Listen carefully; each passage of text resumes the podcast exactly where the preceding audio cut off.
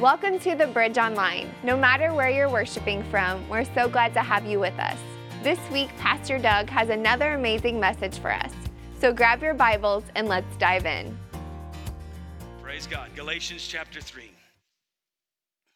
Galatians chapter 3. And I want to read the first five verses together. They're going to put it on the screen.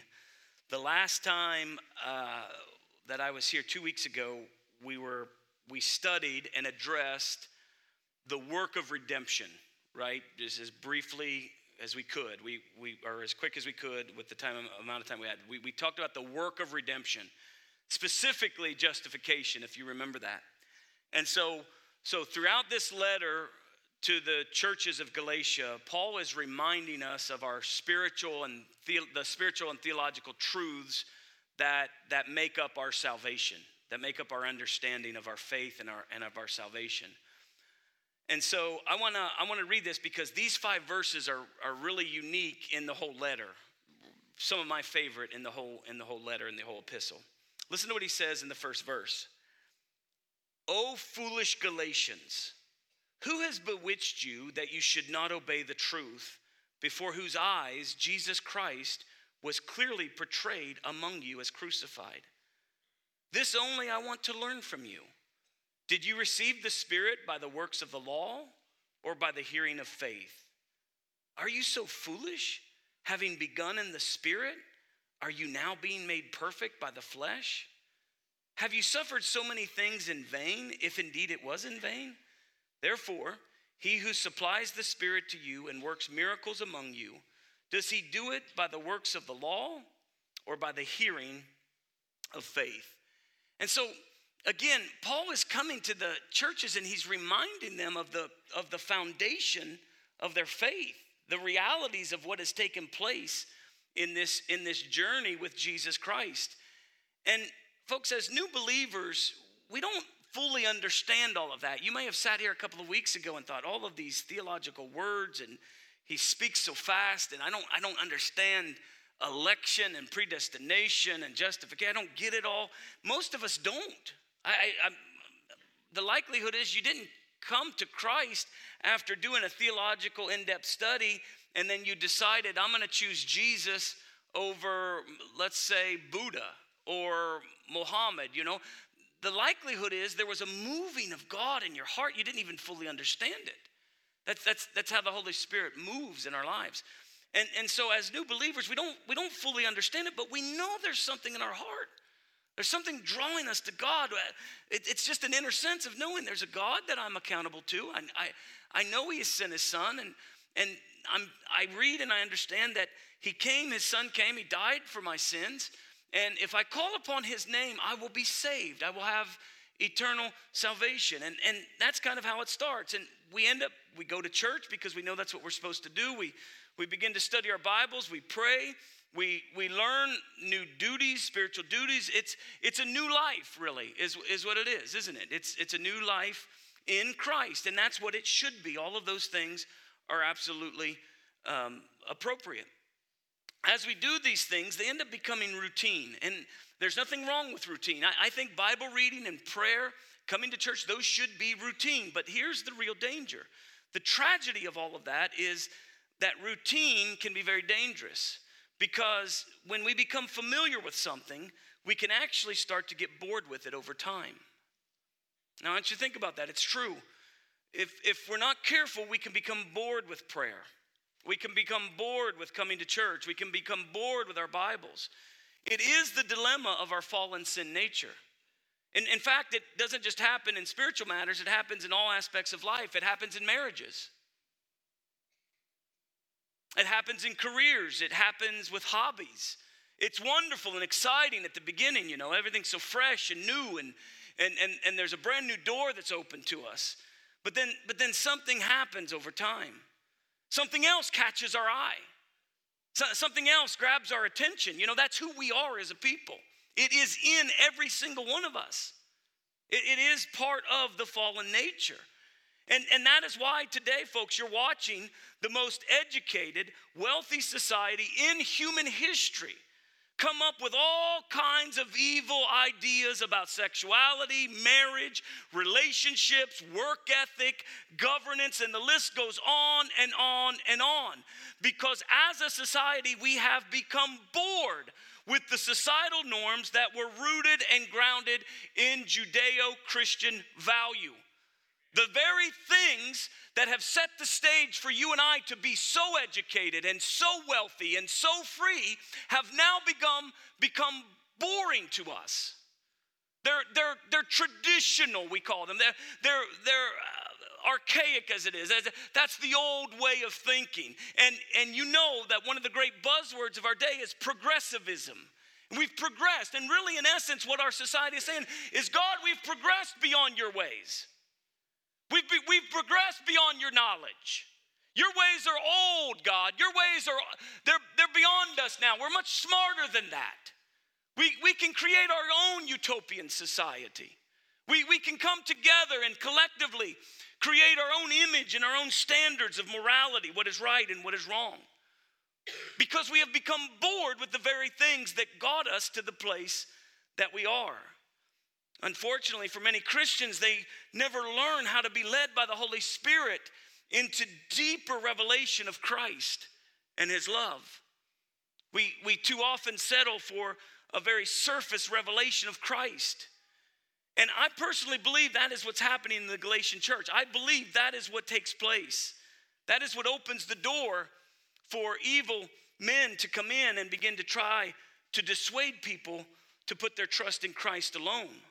Paul says it very clearly someone or something has bewitched you.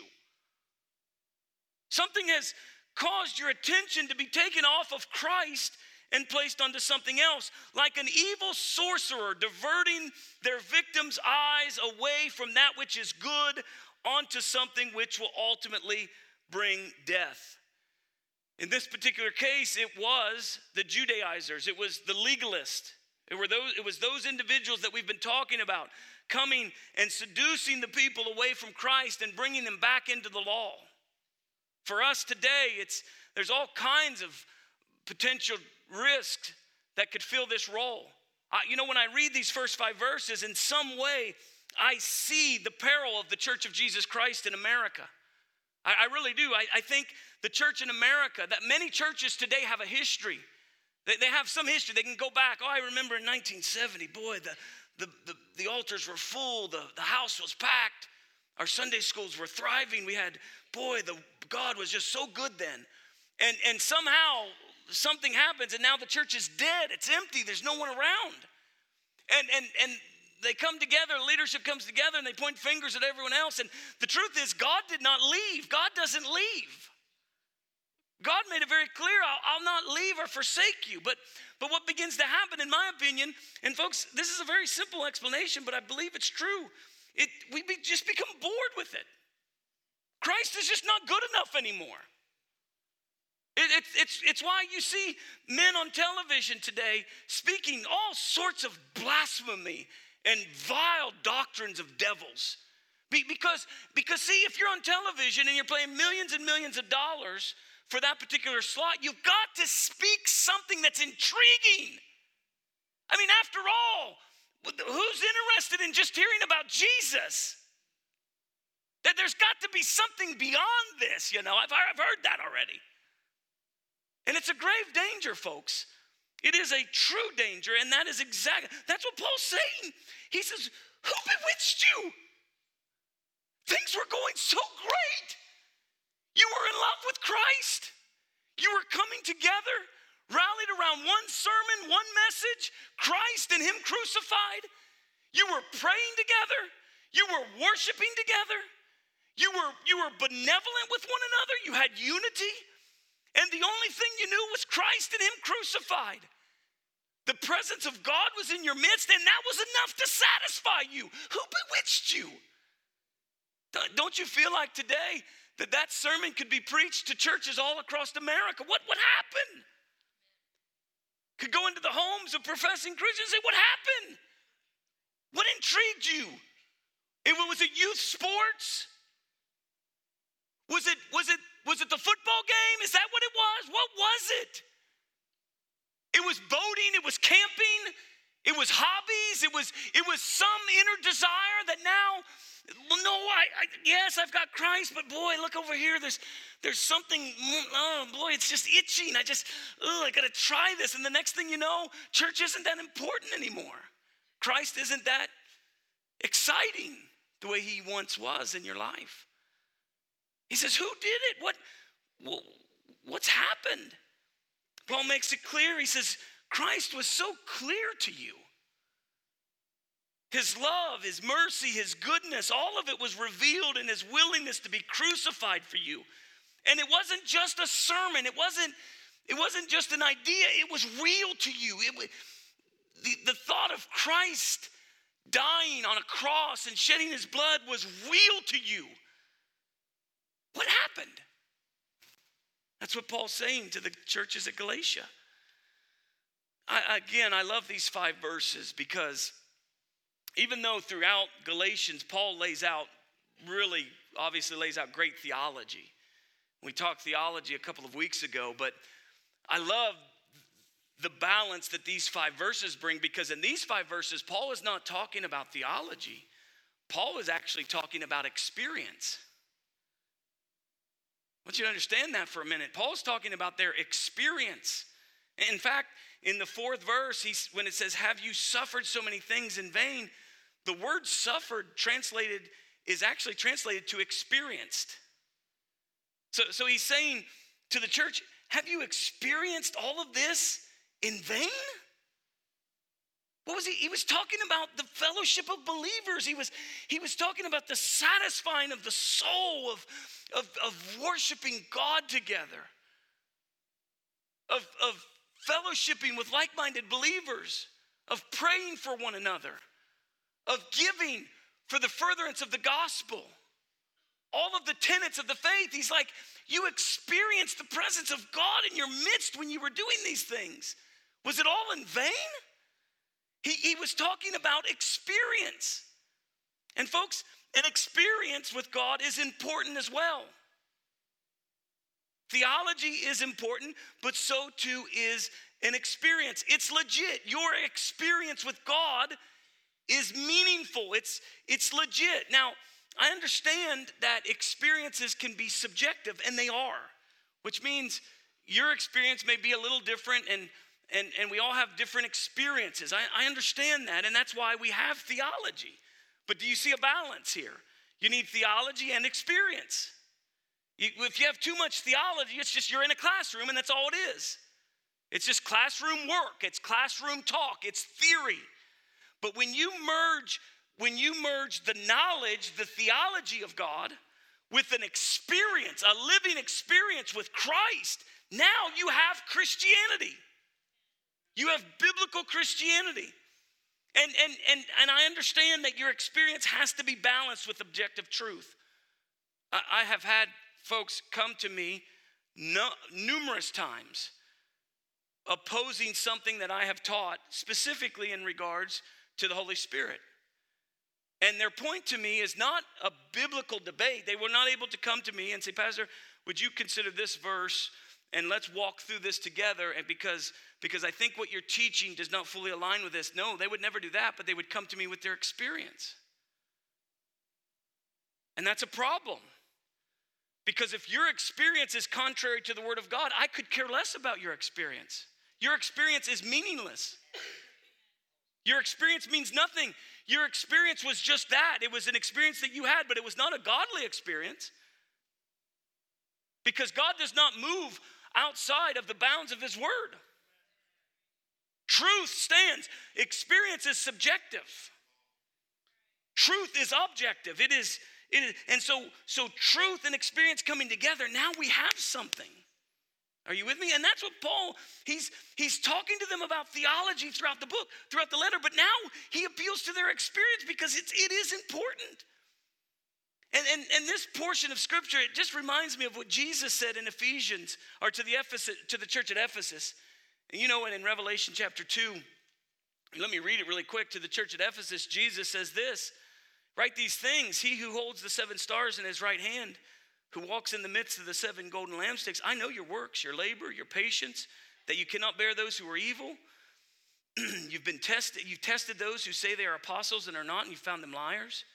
You've uh, uh, persevered and have patience and have labored for my name's sake and have not become weary. Nevertheless, I have this against you. You've left your first love. It sounds very similar, doesn't it? Something happened with the church at Ephesus. They too were bewitched. In other words, Jesus is like, look, you've, you've, you've learned what is good, you've, you've, you've studied scripture, you've, you, have you have learned Christian disciplines, and you know your duties as a follower of Christ. Yeah, you no longer tolerate evil in your midst, including in your own life. In other words, you're living and working to live in purity and holiness. You're, you, you, you've learned to persevere and overcome, but you've, the love that you once had for me is gone. There's no passion anymore for me. There's, there's no, there's no ex- experiential, ex- there's, no, there's no experience. There's no daily encounter and that feeling of my presence. There's no, your heart isn't thrilled anymore when you come together with believers. Your heart isn't thrilled when you when you begin to sing songs together anymore. It no longer, it no you know, I don't know about you, but I remember, and it still is for me, I'm not gonna lie, but when we come together and we start singing together, we start lifting our hands together, there, there's something, I don't know if it is for you or not, but it is, it's special. There, there's, there's, there's something in that experience that I can't get anywhere else on earth. There's, there's something about, you know, going out after service and seeing all of the believers laughing and encouraging one another and praying for one another. God is in our midst. And if you miss, if you're not careful, you'll be bewitched. You'll, you'll, be, you'll, be, you'll be seduced and think that all you'll see is something negative. And, and, that's what happens. You just, only thing you see is something negative. Like, I can't believe they sung that long today. I can't, what's, why is this message so long? What, why is it so hot in there today? Boy, the parking lot was packed. What, why? And that's all you see. You just miss everything else going on around you. Why? Because you become, uh, you become bored with the significance of the ecclesia or the gathering together, the coming together. You, you become just simply bored with the presence of Christ. You become bored with prayer. You become bored with praise and worship.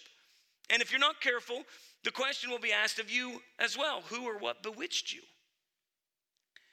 back to Galatians chapter 3 in the first part, notice what he says. He says, This is happening even though Christ has clearly been portrayed among you as crucified. In other words, Jesus was so clearly portrayed to them. It, it, it, it, means, the phrase literally means publicly portrayed or announced on a poster. It was like you knew, they just knew Christ, and Jesus was enough. I saw a post the other day that I thought was, was truly significant, and it was instead of pursuing an experience, or a particular revival that you're watching take place, how about make Jesus the most important figure in your gatherings again? Because until that happens, there will be no rev- true revival. You understand that?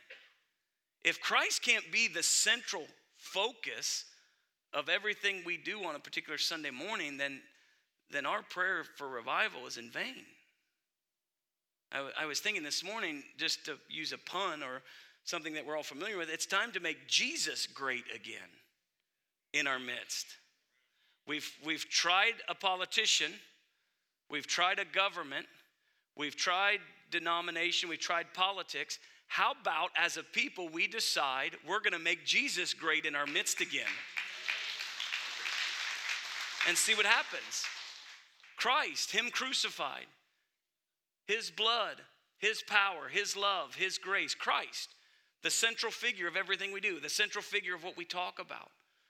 When, when someone's down, when someone's discouraged, we, we somehow, in some way, lead them back to Christ through our conversation, through our engagement with one another. Christ, the center. And, and for the church of Galatia, Paul is saying that's what was going on. He was, he was at the center of everything you're doing. He was right at the center of your church. He was, Christ was talked about, Christ was preached, Christ was sung about. He was at the center of his people. And, and, and that's why he's so, notice the scripture uses like these exclamations. He's like, what happened?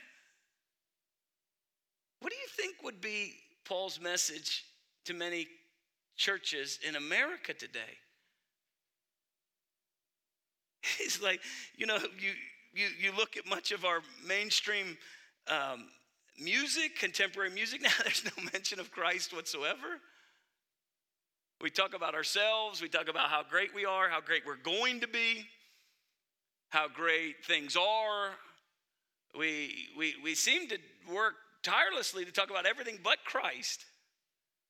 We have conversations with people, we talk about God, we talk about we talk about our church, we talk about our denomination, we talk about our pastors. It's like we just can't get Jesus out of our mouth, you know? We just can't for some reason we can't talk about Jesus. And and he's the central figure in the whole story, folks. He, it's through Christ that everything consists, everything exists, everything continues. It's through Christ and him crucified, crucified. And, and, and Paul is astonished. He's like, Jesus was the central figure. Now, what happened? And because, in my eyes, this is my estimation, and you could debate it. I, it's not exact. I, it's, it's just my assumption. I think they got bored. I really do. I just think they got bored. I think they thought there was something more intriguing. There's something more interesting. I've seen it. I, I've seen it over the years. There are people in this room that uh, it's the reality. You know, you it's it's why often people run toward prophetic preaching and prophetic teaching. Because it's, you know, the, the message of Christ and Him crucified just doesn't really do it for them. I've had people, they wouldn't say that specifically, but but they'll just say, you know, they, they have a real draw. They want something intriguing, you know, something that tickles their ears, something that holds their attention, something, something that maybe they've never heard before. And it's very dangerous. And I think that's what happened to the Galatian church. And ultimately, because of that, they allowed something to slip in in their midst that got them off track. Do you see it? But not only did they have Christ at the very center of their, of their services and their gatherings, but I love what Paul says here. He says they also experienced the Holy Spirit. Verses 2 and 3, he says very clearly, I want to learn this from you. He said, Did you receive the Spirit? It's capital S, it's, it's a reference to the Holy Spirit. He said, Did you receive the Holy Spirit by the works of the law or by the hearing of faith? He says, he says, Are you so foolish? Have you, you begun in the Spirit, the Holy Spirit? Are you now able to be made mature or perfect by the flesh? And, and so clearly, the Holy Spirit is mentioned 18 times in this letter, by the way. And the only real evidence this morning of our conversion is the presence of the Holy Spirit in our life. Romans chapter 8, verse 9, if you'll put it on the screen. The only real, true evidence of conversion is the presence of the Holy Spirit in the believer. Can we put that? This is, this is Romans chapter 8, verse 9. You are not in the flesh, but in the Spirit, if indeed the Spirit of God dwells in you. Now, if anyone does not have the Spirit of Christ, that's the Holy Spirit, he, that's you and I, little h, is, is not his, capital H. You see it. It's taught clearly in the entire chapter of Romans chapter 8. If the Holy Spirit is not in our midst, we're in trouble. We're lost. We can confess, we can shout, we can declare, we can sing anthems, we can do that all day long. But if the Holy Spirit is not among us, the Holy Spirit is not dwelling within us, you have to seek God. You have to ask for forgiveness. You got to pray. That song that we sung, that needs to be your anthem. Oh God, don't pass me by. Come, Holy Spirit, forgive me, change me, cleanse me. Do a work inside of me that only you can do. Do you see it? And so the Holy Spirit is very, very important in this experience that we have.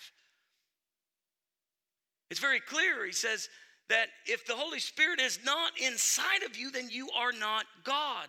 God's. Paul challenges the believers. He says, You started this whole Christian life off in the Holy Spirit. In other words, it started out as a supernatural encounter. A, it was a supernatural experience, but now somehow you think you're going to grow mature in natural ways? It's not possible, folks. Your, your spiritual life did not start from, from natural means. Christianity is far more a supernatural religion than it is a teaching religion. I'm going to say that again. Christianity is far more a supernatural religion than it is a teaching religion. There is an experience that has to happen. There is an experience that should be ongoing. And some of you, you're, I'm, I might as well be speaking in tongues right now because you have no idea what I'm speaking about. You have to have an experience with Christ. You have to have an, an encounter with the Holy Spirit. I, we made it very clear what that was two weeks ago. It's when you feel the, when you start to feel it, you respond. It's that simple, it's not hard. Not making it complicated, but we still have to be very clear what is expected. And when you feel the draw, when you feel conviction of sin, you don't, you don't, you don't resist it, you, you respond to it. When you realize you're a sinner, you ask for the one who forgives to come and take care of your sin. But if that doesn't happen, the Holy Spirit is not in you. If the Holy Spirit's not in you, you're not Christ. And so we got to talk very briefly, really quick, about this ministry of the Holy Spirit. We, we spent time talking about justification, we spent time talking about the process of redemption, but clearly Paul is bringing in the equation here the, the work and the power of the Holy Spirit. Number one, the Holy Spirit convicts the sinner. If, if, if the Holy Spirit doesn't come and convict you, you're not going to be convicted. That's just the reality and he reveals Christ to him. But he also, what's amazing is the Holy Spirit continues to reveal Christ to us, even after we've received him as our Lord and Savior. Turn to John chapter 16.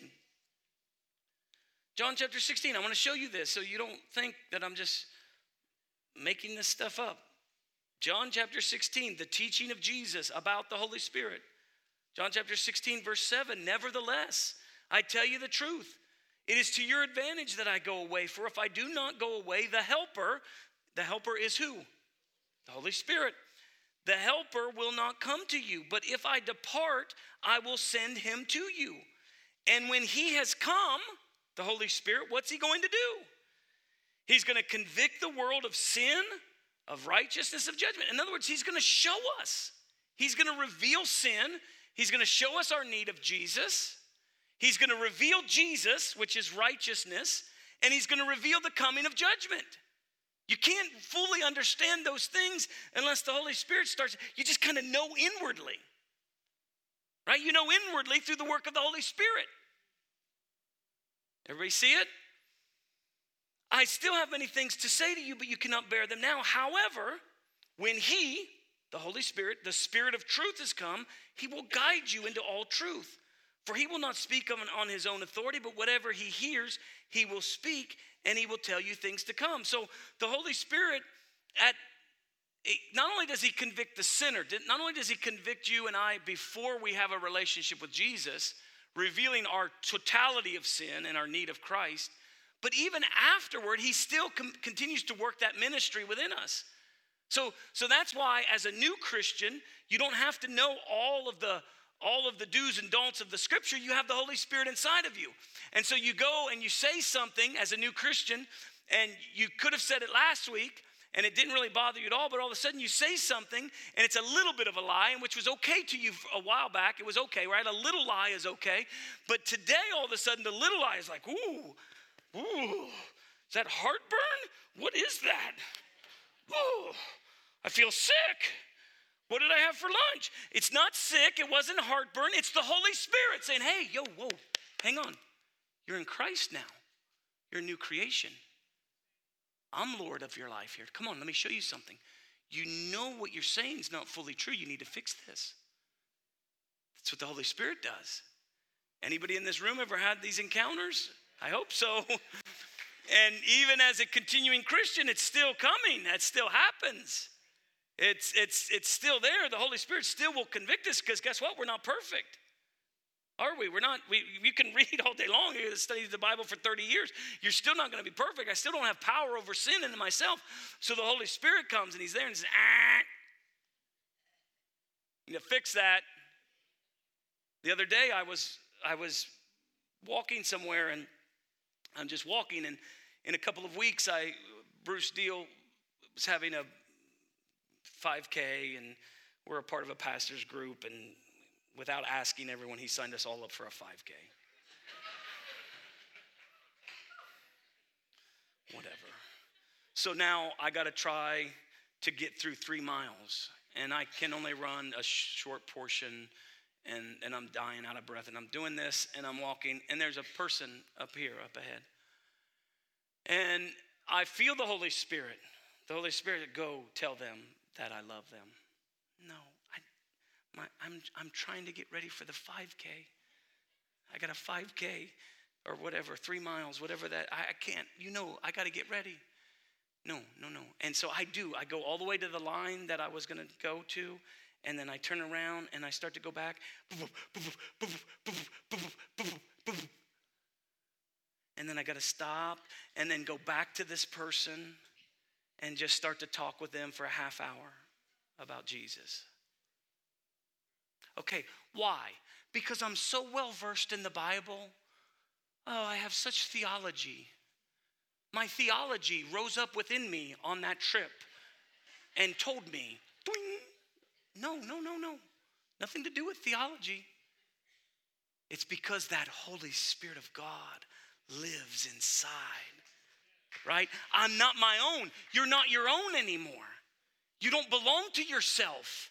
You've been purchased with the precious blood of Christ, and now the Holy Spirit lives inside of you. And He guides you and He leads you, and that's experience. Come on, somebody, that's experience.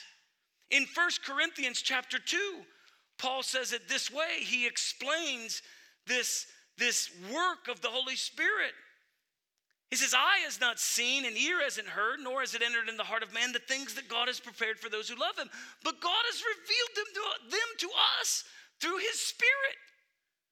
For the Spirit searches all things, yes, the deep things of God. For what man knows the things of man except the Spirit of man which is in him? Even so, no one knows the things of God except the Spirit of God. Now we have received not the Spirit of the world, but the Spirit that is from God, that we may know the things that have been freely given to us by God. These things we speak, not in, in words which man's wisdom teaches, but which the Holy Spirit teaches. The natural man does not receive the things of the Spirit, for they are foolish to him, nor can he know them because they are spiritually discerned. But he who is spiritual judges all things, yet he himself is rightly judged by no one. For who has known the mind of the Lord that they may instruct him? But then it says this, but we have the mind of Christ. And so, what I'm saying, I'm bringing all of that because what Paul's doing to the Galatians is saying, you know that the Holy Spirit has been in your midst, and you know that you have not plumbed the depths of Christ through the power of the Holy Spirit yet. Why in the world are you off on something else? Today, folks, listen, no matter how long you've been serving Jesus, there's still greater revelation of Christ that you can have. There's still greater understanding of his love. There's still greater understanding of his mercy. There's still greater understanding of who Christ the Lord really is. And the Holy Spirit, if you will allow him, will lead you deeper and deeper into revelation and understanding of Jesus Christ. Are you with me?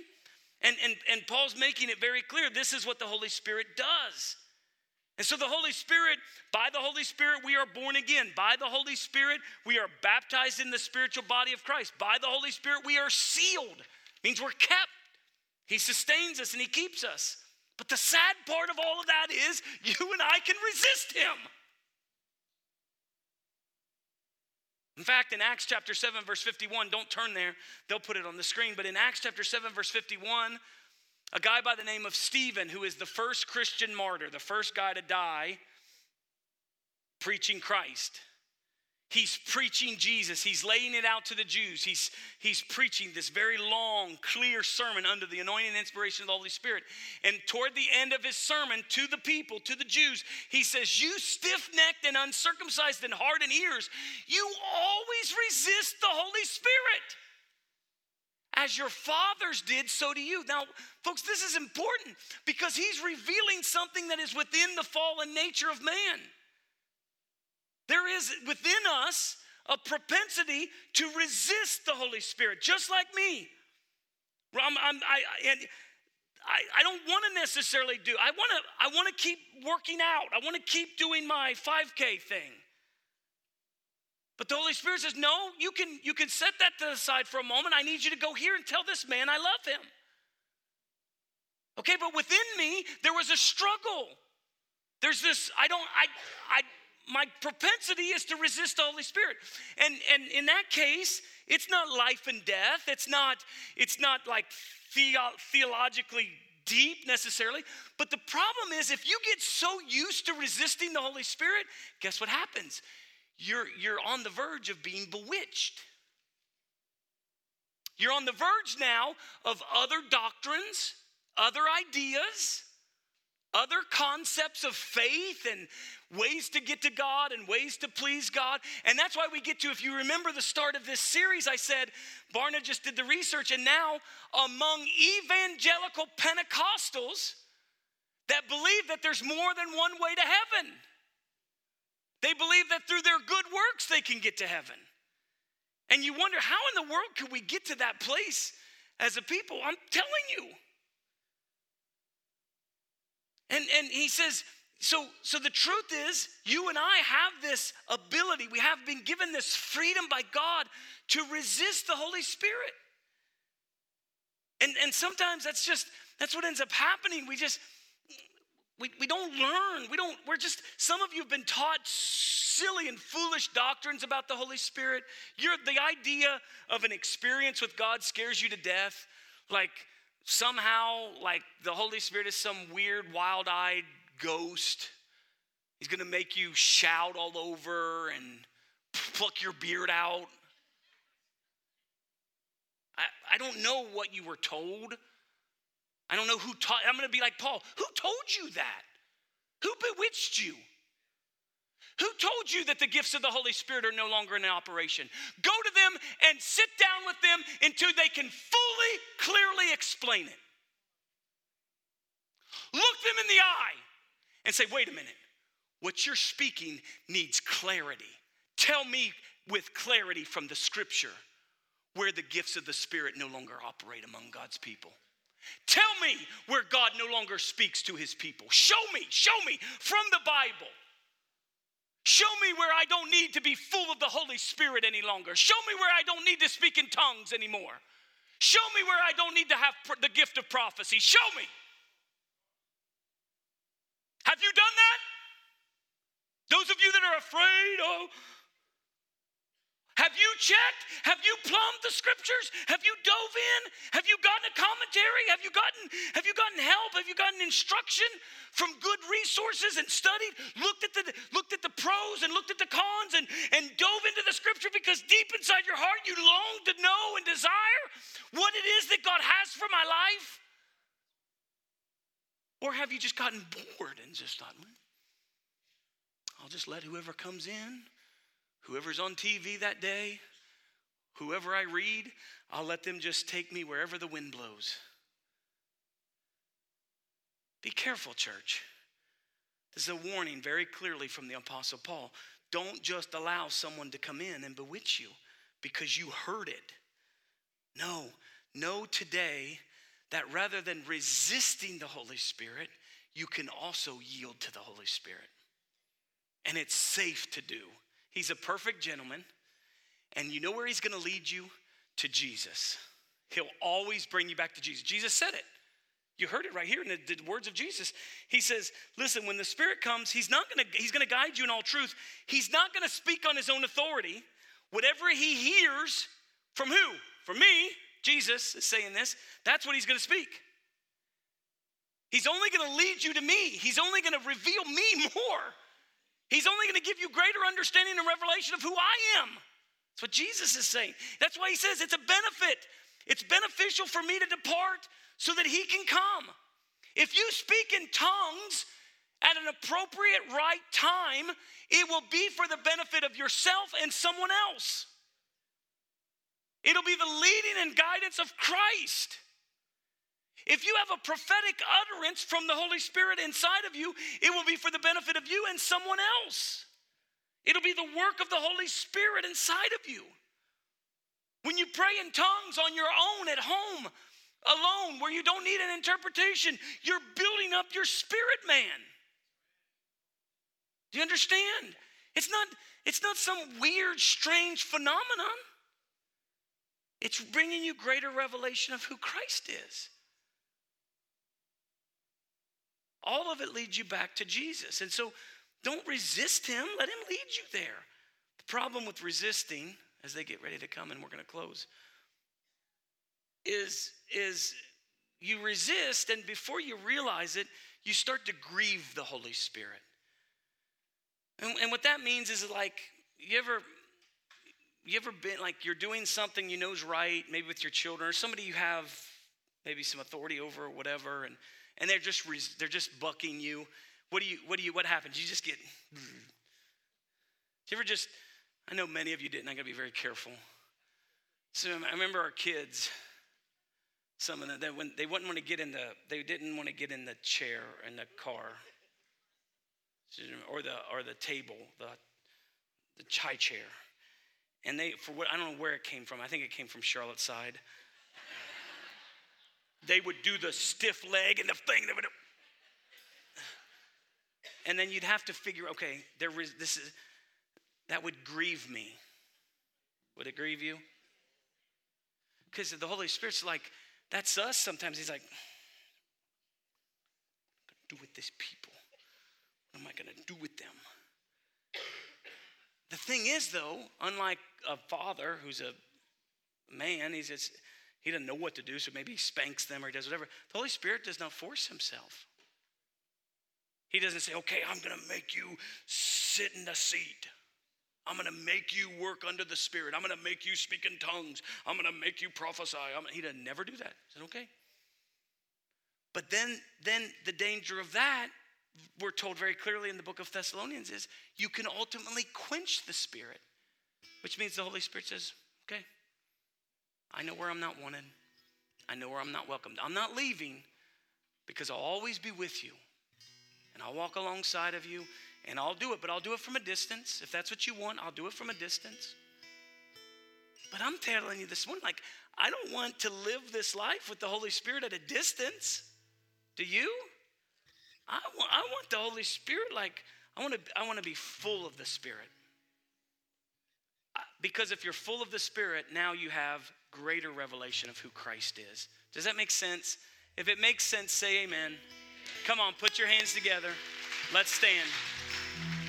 That's what Ephesians calls us. He, in the book of Ephesians, it calls us to be full of the Spirit, which means we're continually opening ourselves up for the love of God to come and for the Spirit of God to come and for revelation of Jesus to come.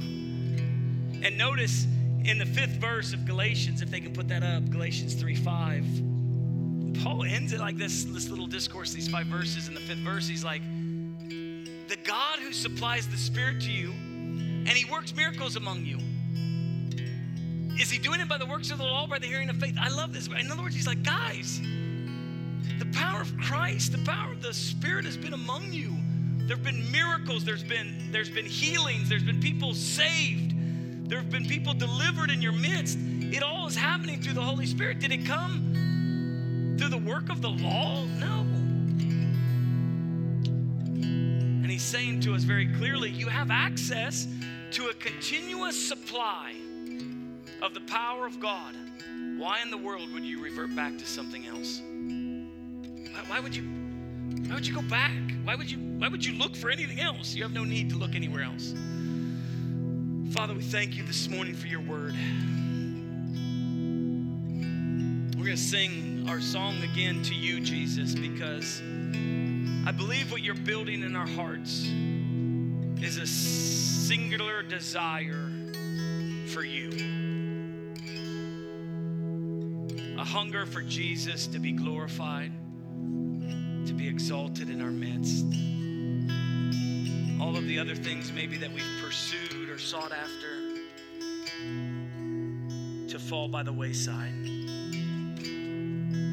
If you're here this morning and you've never given your life to Christ, you've never prayed a prayer of forgiveness, ask Jesus to forgive you. If you've never done that and you want to this morning, right now is the perfect time. Right now is perfect. if you feel that flutter, that draw in your heart, that conviction, you're just like, I don't know why this is. That's the Holy Spirit. And He's saying, now's your day. Now's the time. Don't worry about everything else. Don't worry about the theology of it all. Don't worry about how you're going to make it. Don't worry. I'll take care of that. The Holy Spirit says, Today's the day of salvation. Come, come, come to Jesus. So, all over the building, before we go any further, is there anyone in this place this morning that you want to give your heart to Jesus Christ for the first time? You've never done it? In the balcony, on the floor, raise your hand high. We're going to pray with you. Anyone in the building, because that's the most important part of the day. Say, Today, Pastor, I want to give my life to Christ. Anyone away from Jesus that says, I'm ready to come back home. Today, I'm coming back home. Raise your hand. I'm ready to come back. I've done it before, but I'm coming home. Amen. Anyone else? Who else? Hands. Raise them. Raise them high. Let no one's looking. Hands all over. Come on. Church, we're going to pray with them. Father, in the name of Jesus, pass us by. Don't pass us by. Don't pass us by. Don't pass those who've raised their hands by. God, come. Come, Holy Spirit. Make yourself real. Make yourself known. Hear their prayer this morning. Hear their cry. Don't pass us, Jesus. Come on. Come on, church. Let's pray. We hope you enjoyed today's message. If you did, make sure you like and share on social media to help spread God's word. If you'd like to learn more about The Bridge or you'd like to give, you can go to our website at thebridge129.org. Again, thanks so much for tuning in. We'll see you next time.